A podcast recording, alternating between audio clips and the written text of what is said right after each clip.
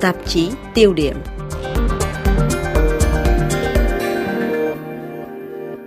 Thưa quý vị, bầu cử tổng thống Mỹ chưa diễn ra, đảng Cộng Hòa vẫn chưa có ứng viên chính thức, nhưng chiếc bóng của Donald Trump đã phủ bóng lên nhiều hồ sơ quốc tế lớn.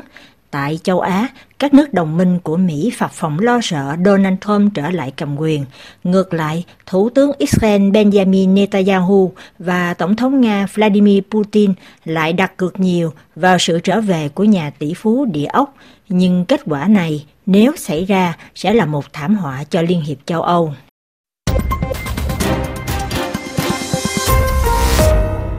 Năm 2024 vừa mới bắt đầu, nhưng Donald Trump đã là nhân vật của năm 2024. Trang mạng Fonseca ngày mùng 2 tháng Giêng vừa qua đã viết như thế.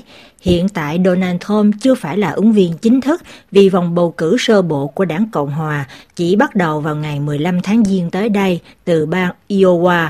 Nhưng các cuộc thăm dò hiện tại cho thấy Donald Trump có nhiều lợi thế không chỉ trước các đối thủ trong đảng mà cả với ông Joe Biden.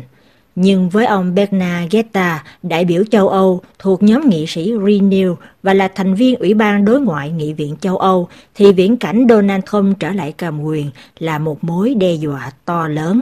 Eh bien, si cet homme arrive à, à la Maison Blanche, euh... nếu người đàn ông này vào được Nhà Trắng, trước hết ông ta sẽ làm suy yếu hơn nữa nền dân chủ Hoa Kỳ.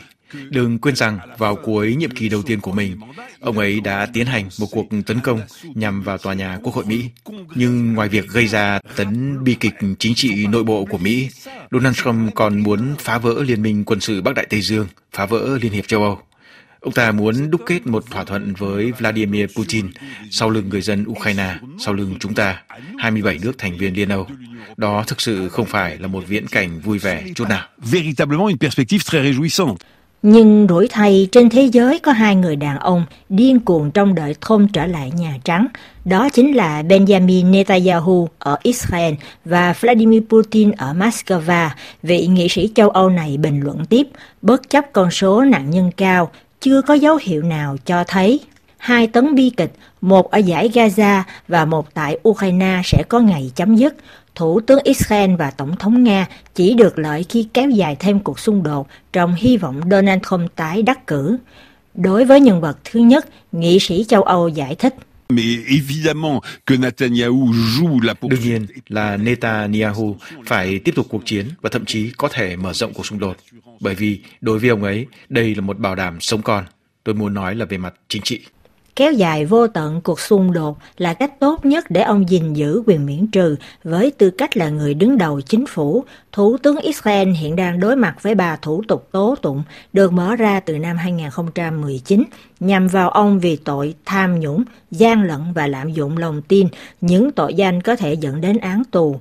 Thế nên, theo nhà sử học Jean-Pierre Filiu, giáo sư trường Đại học Khoa học Chính trị, thì mục tiêu xóa sổ phe Hamas mà ông Netanyahu đề ra ít có cơ hội đạt được, chỉ mang tính khoa trương hơn là quân sự. Nhưng việc theo đuổi chiến sự trên giải Gaza không chỉ giúp ông Benjamin Netanyahu duy trì quyền lực tại Israel mà còn nhằm làm suy yếu Joe Biden mà đảng Dân Chủ của ông chưa bao giờ bị chia rẽ như lúc này. Trên thực tế, Thủ tướng Israel luôn mong đợi Donald Trump trở lại Nhà Trắng, người đã hậu thuẫn ông vô điều kiện từ năm 2017 đến năm 2020.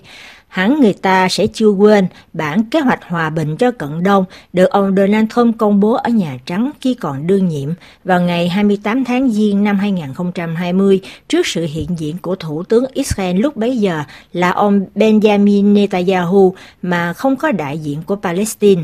Kế hoạch mang tên tầm nhìn của Donald Trump cho phép Israel sắp nhập các khu định cư Do Thái nằm rải rác trên khắp vùng Cisjordani vào lãnh thổ Israel. Đổi lại, Tel Aviv cam kết sẽ ngưng mở rộng các khu định cư. Người Palestine sinh sống trong các khu định cư Do Thái có 4 năm để quyết định đi hay ở lại với Israel. Trái lại, người tị nạn Palestine sẽ không được phép trở về Israel. Một kế hoạch đã bị chỉ trích là thiên vị, bất cân xứng, chỉ chiều theo ý muốn của Thủ tướng Israel, một thảm họa thứ hai theo như đánh giá từ giới truyền thông Pháp vào thời điểm đó. Do vậy, nếu duy trì được quyền lực, từ đây đến tháng 11, Thủ tướng Israel sẽ bỏ phiếu ủng hộ ông Donald Trump hơn là một Joe Biden đang nói đến giải pháp hai nhà nước. Từ những quan sát trên, nghị sĩ châu Âu Bernadetta cảnh báo nếu chiến sự ở Gaza kéo dài cùng với sự trở lại của ông Donald Trump thì chiến tranh có thể lan rộng ra toàn khu vực và Liên hiệp châu Âu một lần nữa có nguy cơ đối mặt với những làn sóng di dân, tấn công khủng bố lại trở về. Liên Âu có nhiều rủi ro bị lôi kéo vào cuộc xung đột ở Gaza.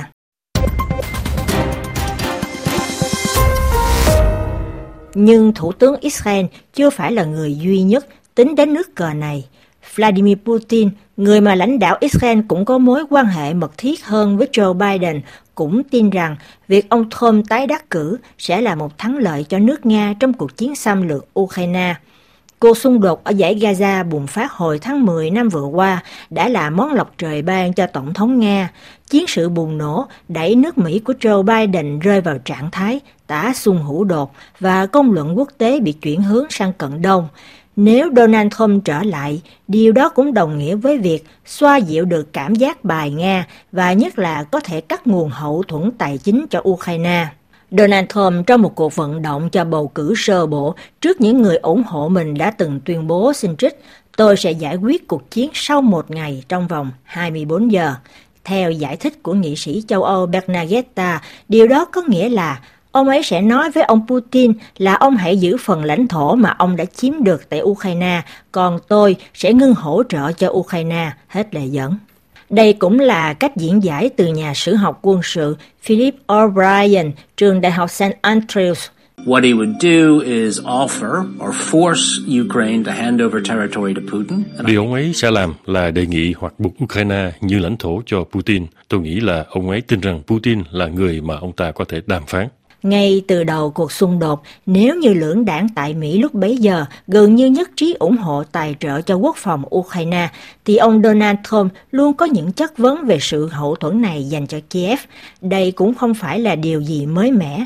Trong quá khứ khi còn tại nhiệm, nhà tỷ phú bất động sản này đã bị chỉ trích có mối quan hệ nồng ấm với nguyên thủ Nga. Ông còn bị cáo buộc đã đe dọa cắt nguồn viện trợ cho Kiev trừ khi chính phủ Tổng thống Zelensky lúc bấy giờ chịu cung cấp những điều xấu xa về Joe Biden và con trai ông là Hunter Biden.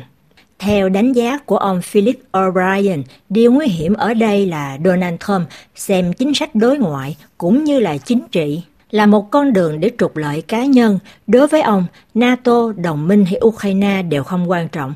Tốt nhất hãy thực hiện một thỏa thuận có lợi cho Donald Trump, hết lời dẫn. Cơ hội đắc cử tổng thống lần hai của ông Donald Trump ngày một lớn.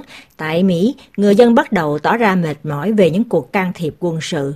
Các chiến dịch quân sự bên ngoài từ Việt Nam cho đến Afghanistan đều được kết thúc bằng việc trả giá đắt cả về nhân mạng và vật chất. Các cuộc thăm dò mới nhất cho thấy gần một nửa số người Mỹ được hỏi cho rằng chính phủ đã chi quá nhiều tiền để hỗ trợ cho cuộc chiến chống Nga và tỷ lệ này còn cao hơn đáng kể trong số các cử tri đảng Cộng Hòa.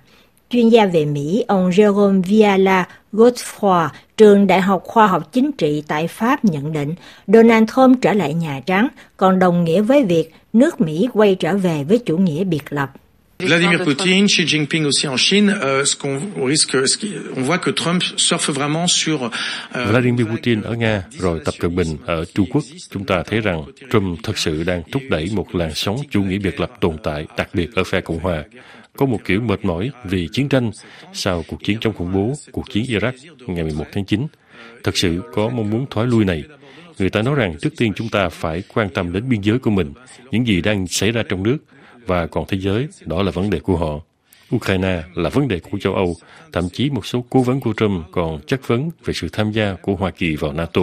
Dù vậy, đối với Mỹ, liên minh này vẫn là một điều quan trọng vì Quốc hội gần đây đã thông qua một nghị quyết buộc Tổng thống phải có sự đồng ý của Quốc hội và 3 phần tư lá phiếu của Thượng viện để có thể rút khỏi NATO. Sự trở về của Donald Trump còn hàm chứa nhiều rủi ro xảy ra hỗn loạn trên chính trường Mỹ như những gì từng xảy ra trong nhiệm kỳ đầu. Donald Trump chỉ sẽ làm những gì mình muốn và trong trường hợp này mọi tiền lệ đều bị loại bỏ. Ông Phillips O'Brien cảnh báo, một tình trạng hỗn loạn ở Mỹ và một nền dân chủ Mỹ bị suy giảm chính xác là điều mà ông Putin và nhiều kẻ thù khác của Mỹ đang mong đợi. Tại châu Á, các đồng minh của Mỹ lo lắng trước nguy cơ Donald Trump đắc cử tổng thống. Những nỗ lực của chính quyền Biden nhằm tăng cường các mối quan hệ đồng minh, từ tuyên bố Washington Liên minh quân sự Mỹ-Hàn, tuyên bố trại David ba bên Mỹ-Nhật-Hàn và quan hệ đối tác công nghiệp quốc phòng AUKUS lịch sử có nguy cơ không còn tồn tại trong quá trình chuyển đổi chính trị ở Washington. Dù vậy, chuyên gia địa chính trị Bertrand Badi, giáo sư danh dự trường Đại học Khoa học Chính trị, vẫn đưa ra chút tín hiệu lạc quan khi cho rằng người ta có xu hướng đánh giá thấp khả năng chống chọi mạnh mẽ của chính sách đối ngoại Hoa Kỳ. Trên đài RFI Pháp ngữ ngày đầu năm 2024, ông phân tích. On ne change pas une politique étrangère aussi facilement qu'on le croit. Mỹ không thay đổi chính sách đối ngoại dễ dàng như chúng ta nghĩ. Thậm chí, chúng ta có chút xu hướng biếm họa nhiệm kỳ Tổng thống Trump đã thể hiện sự khác biệt với các đời Tổng thống Mỹ khác bằng những cử chỉ mang tính biểu tượng ngoạn mục, chẳng hạn rút lui khỏi các tổ chức quan hệ quốc tế, di rời đại sứ quán Mỹ ở Israel và nhiều việc khác như rút khỏi hiệp ước hạt nhân Iran. Nhưng chưa bao giờ có bất kỳ thay đổi thực sự nào trong định hướng chính sách đối ngoại của Mỹ, ngoại trừ việc cứ như chúng ta nói, có một mong muốn đã được khởi xướng từ thời Obama là thoái lui khỏi các cuộc xung đột lớn trên thế giới. Cho dù đó là Trump hay Biden thì điều đó cũng giống nhau. Ngay cả khi Biden tỏ ra nhạy cảm với cánh tả trong Đảng Dân Chủ ngày càng kêu gọi, nếu không ủng hộ người Palestine thì ít nhất là trung lập hơn. Và chúng ta đã thấy điều đó đặc biệt trong các cuộc bỏ phiếu gần đây tại Hội đồng Bảo an. Chính sách ngoại giao của Mỹ không thay đổi. Đây là mặt ổn định mạnh hơn chúng ta nói mà các nhà bình luận không có thói quen nhắc đến.